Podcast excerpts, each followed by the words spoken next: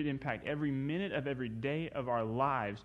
And when I'm looking around and I'm seeing in other people that this is not the case, and when I look at my own life and see that oftentimes that is not the case, I'm wondering, what does God's word say about this? And I'm wondering, what does Scripture teach us about this? And what are some responses that Scripture records about how we respond to the resurrection? And if we will look this morning at Scripture, I've got three different groups that we want to look at. Three different types of responses to the resurrection because you understand that uh, nothing is new, that Scripture is sufficient, it records everything we need, and that whenever we have a problem, we go back to the Word of God and it's going to answer it for us. So this morning, the first group that I want us to look at is the response of unbelief. For this, we're going to be in Matthew chapter 28, and we're going to begin to read in verse 11. And I will read While they were going, behold, some of the guards went into the city and told the chief priests all that had taken place.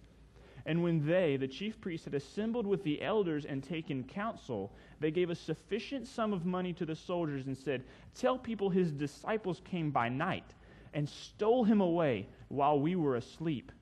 And if this comes to the governor's ears, we will satisfy him and keep you out of trouble. So they took the money and did as they were directed.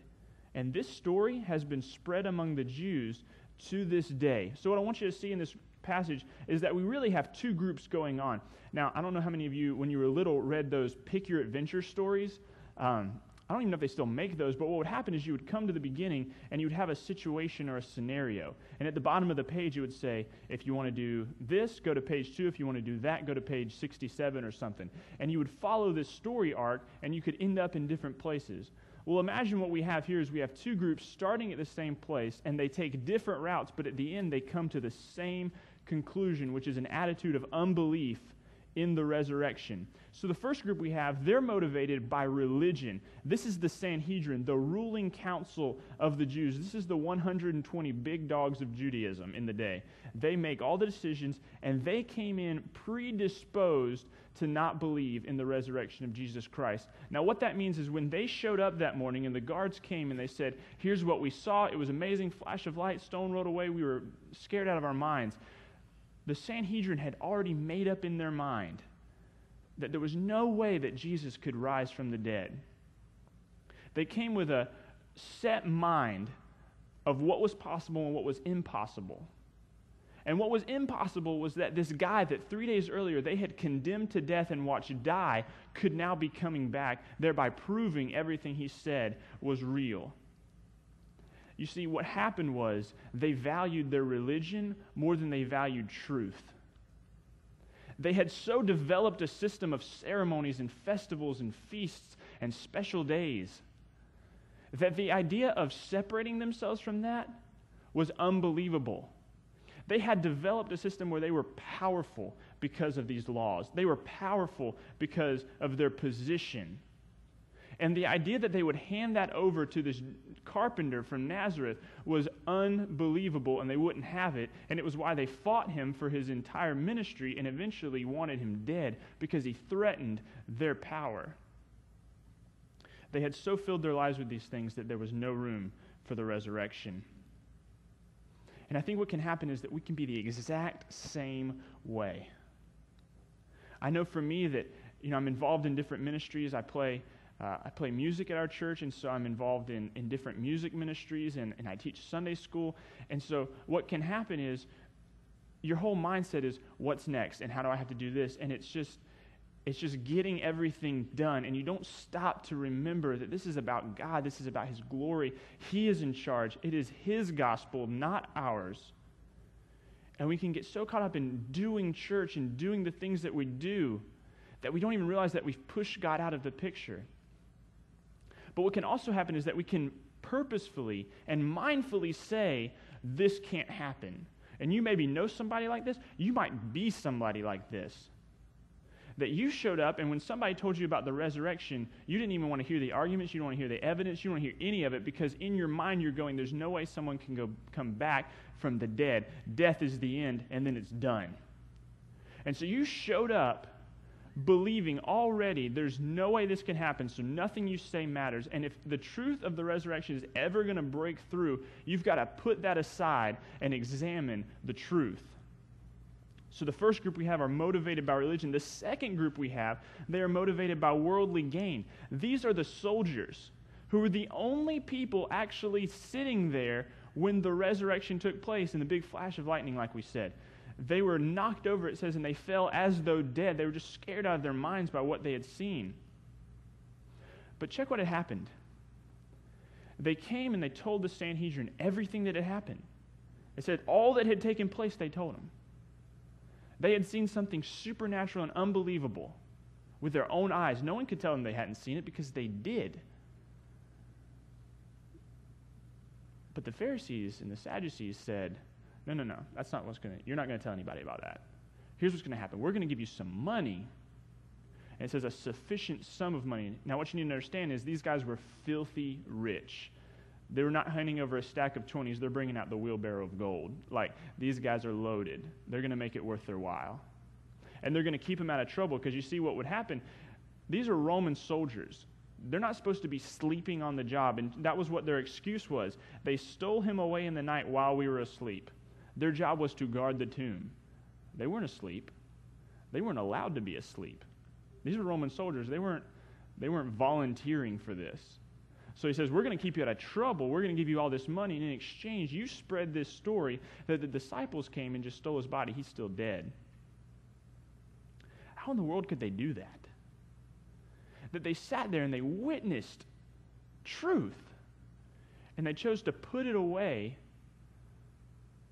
for a handful of money. Listen, you and I can be the exact same way. And it may not be as blatant, and it may not be someone actually handing us some money and telling us to go spread a lie, but we can ignore God. And we can ignore truth. I was thinking about this, and I was thinking about some reasons I've heard with my own ears, reasons people have said to me about why they either won't be involved in church, or why they won't come to church, or why they won't listen to the gospel. And it's things like right now, work is really stressful. I could get a promotion if I pick up some overtime. There was a nicer house across town, so we moved. You know, it would be great to come to church today, but the weather's really nice outside. This is stuff that people will look you in the face and say, This is why I don't have time for God. We'll look at the pitiful stuff of this world and we'll value it more than God. And this is nothing new. This has been happening since the garden. Adam and Eve got to walk with God. They got to literally walk around in the garden of his paradise and talk with him and have fellowship with him. And Satan shows up and goes, Hey, that fruit, you know, you're, not, you're not allowed to have that fruit. They say, Well, I would like that fruit. Don't tell me I can't have something. And he made it look enticing. And they threw away God for some fruit. And listen, we do the exact same thing. So that was a response to the resurrection, a response of unbelief. The second response we need to look at is the response of skepticism. It's a response of skepticism. For this, we're going to be looking at John chapter 20 and verse 24. Now, Thomas, one of the twelve, called the twin, was not with them when Jesus came. So the other disciples told him, We have seen the Lord. But he said to them, Unless I see his hands in his hands the mark of the nails, and placed my finger into the mark of the nails, and placed my hand into his side, I will never believe. So, eight days later, his disciples were inside again, and Thomas was with them. And although the doors were locked, Jesus came and he stood among them and said, Peace be with you. Then he said to Thomas, Put your finger here and see my hands, and put out your hand and place it in my side. Do not disbelieve, but believe. And Thomas answered him, My Lord and my God. And Jesus said to him, Have you believed because you have seen me? Blessed are those who have not seen and yet have believed. The word skepticism has sort of a negative connotation, I think, in our, in our culture. When we say someone is a skeptic, we normally don't mean that in a positive sense. But it comes from a Greek word skopeo that just means to inspect, examine, or to postpone judgment. Understand that these skeptics were followers of Jesus Christ for whom the resurrection was too good to be true. Now, when I was studying for this, I think we pick on Thomas a little too much. Uh, we call him Doubting Thomas, and he sort of gets held up as the one who doubted. But they were all guilty of this. Think about it. The women, Mary Magdalene and the other Mary, whereas all the accounts said that they were the first to go to the tomb, They weren't going to the tomb to wait out for the resurrection. They weren't pulling up a seat waiting for the resurrection. They were going to finish the burial process. They expected to find a body, they expected to find Jesus dead. Peter and John, when they were told about it, they ran to the tomb, they inspected it, and it said they went home marveling. They didn't understand what was going on either. The other eight disciples, they didn't believe because we read about in Mark that Jesus comes and rebukes all of them for their unbelief. Or how about the disciples on the road to Emmaus? Who Jesus comes disguised and explains all the scripture about how he had to come and die. When he comes and asks them, they're depressed, and he says, Why are you depressed? And they said, You not know what's gone on? Jesus of Nazareth was killed. And some women came and told us that he rose from the dead, but no, we just we just can't believe that. Skepticism is actually the response we would expect from people who witnessed the crucifixion these guys had stood and watched Jesus beat out of his mind. They watched Jesus reduced to where he didn't even look like a human being anymore. They watched him die in agony and shame, and they watched him take his body down. Now imagine that's you, and you witnessed that. You witnessed the death of your leader. You would love for him to be back. You would love for him to have risen from the dead. But that's too good to be true. Now, for some of you, the resurrection is too good to be true. Maybe you've got what we were talking about a minute ago that, that preset mind that you said, no, death is the end. There just can't be anything else. The resurrection means that death is not the end, that we can see our loved ones again, that this life can have purpose and meaning beyond anything we can hope and imagine. And you want to believe. Listen, these guys were not God haters, these guys were followers of Jesus. They'd followed him for years, witnessed his miracles, prayed with him, ate with him. They didn't hate God, but they had a hard time believing that this could be real. And maybe that's you. You've been hurt. You've seen chaos. You've seen crisis. You've seen catastrophe. And in your life, that you're going, there's no way that there's a God out there who loves me and can order all of this to make sense. The resurrection is proof that God can take the greatest tragedy and turn it into something glorious. Jesus Christ can reveal himself to you this morning through his Spirit and through his Word. It's how he has operated for the vast majority of the last 2,000 years. This leads us to response number three, which is a response of faith. For this, we look at Acts chapter 2 and verse 37, where it says, Now when they heard this, they were cut to the heart and they said to Peter and the rest of the apostles, Brothers, what shall we do? And Peter said to them, Repent and be baptized, every one of you, in the name of Jesus Christ, for the forgiveness of your sins, and you will receive the gift of the Holy Spirit. For the promises for you and for your children, and for all who are far off, everyone whom the Lord our God calls to himself. And with many other words, he bore witness and continued to exhort them, saying, Save yourselves from this crooked generation. So those who received his word were baptized, and there were added that day about 3,000 souls. This response of faith is a response of people who did not physically see Christ with their own eyes. These are Jews who had come from all over the Roman Empire for what is called Pentecost or the Feast of Harvest. I just want to pause there a second and kind of brag on God and how awesome He is. Isn't it amazing that this festival had been in place for hundreds and hundreds of years, the Feast of the Harvest, where they're celebrating the harvest? And Jesus has said just a couple years ago, the fields are white with the harvest, and He's talking about human souls. And here at the Feast of Harvest, we see the first great harvest of human souls in conversion, and we see 3,000 people get added to the number of the believers. Now, before this, understand there was 120. In one day, they went from 120 to 3,120. It's a pretty good day. It's pretty successful. That's amazing. Our God is great. Now, Christ was revealed to them by the preaching of his word. It says that Peter bore witness, and the Holy Spirit, the Holy Spirit came and convicted them. So, this response of faith, what did it do? The response of unbelief it left the Jews, the Sanhedrin, stuck in their lostness. destined for hell and judgment. The response of skepticism left the disciples just in a state of confusion, and they had to pick. This response of faith, it totally, radically, and instantly transformed these people's lives. Verse 42 through 47 in that same chapter, it records how these men and women were different after their spiritual encounter with Christ. Just a few things that I want us to notice about how they were different. They were devoted to Bible teaching, prayer, and meeting together with other believers. They shared what they had and took care of each other like a family. This was something they took part in every day, it says. It says they worshiped God. They were glad and generous. They were well liked. It says they were, had favor with all the people because of the lives that they led.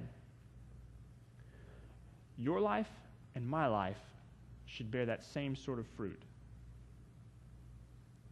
Their lives gave complete and convincing evidence to the truth of the resurrection, even though Christ had already ascended.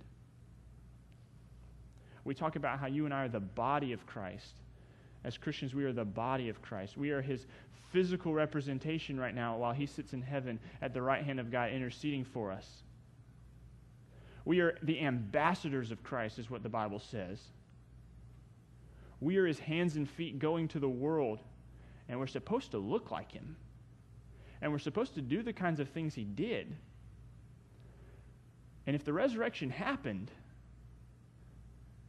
and these things aren't happening in us, something's not going on there. The resurrection is make it or break it for Christianity.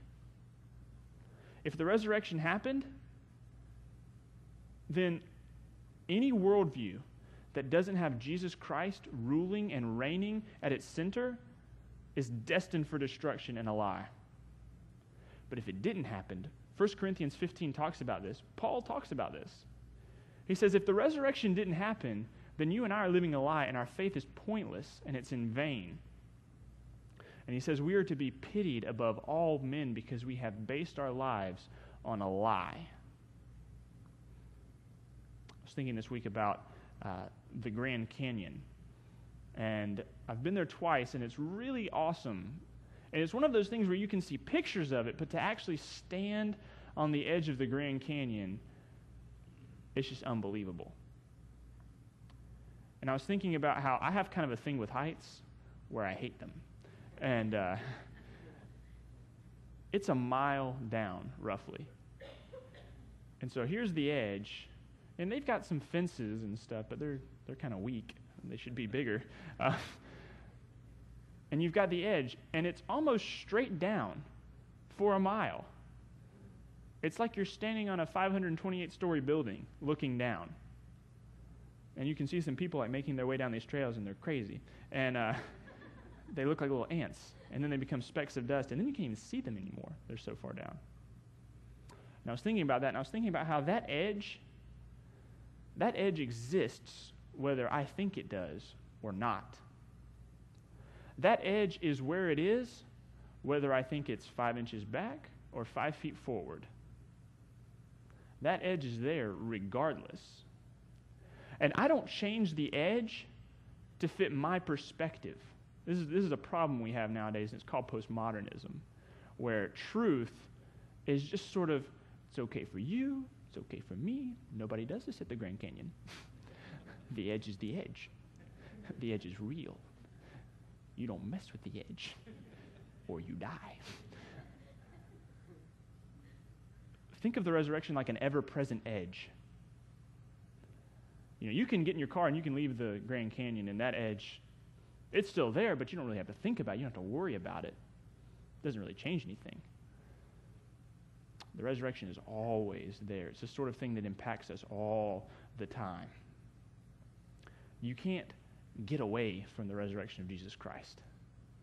And last week, Pastor Mike, he presented to you clear, simple evidence that we can trust that the resurrection happened. So if it happened,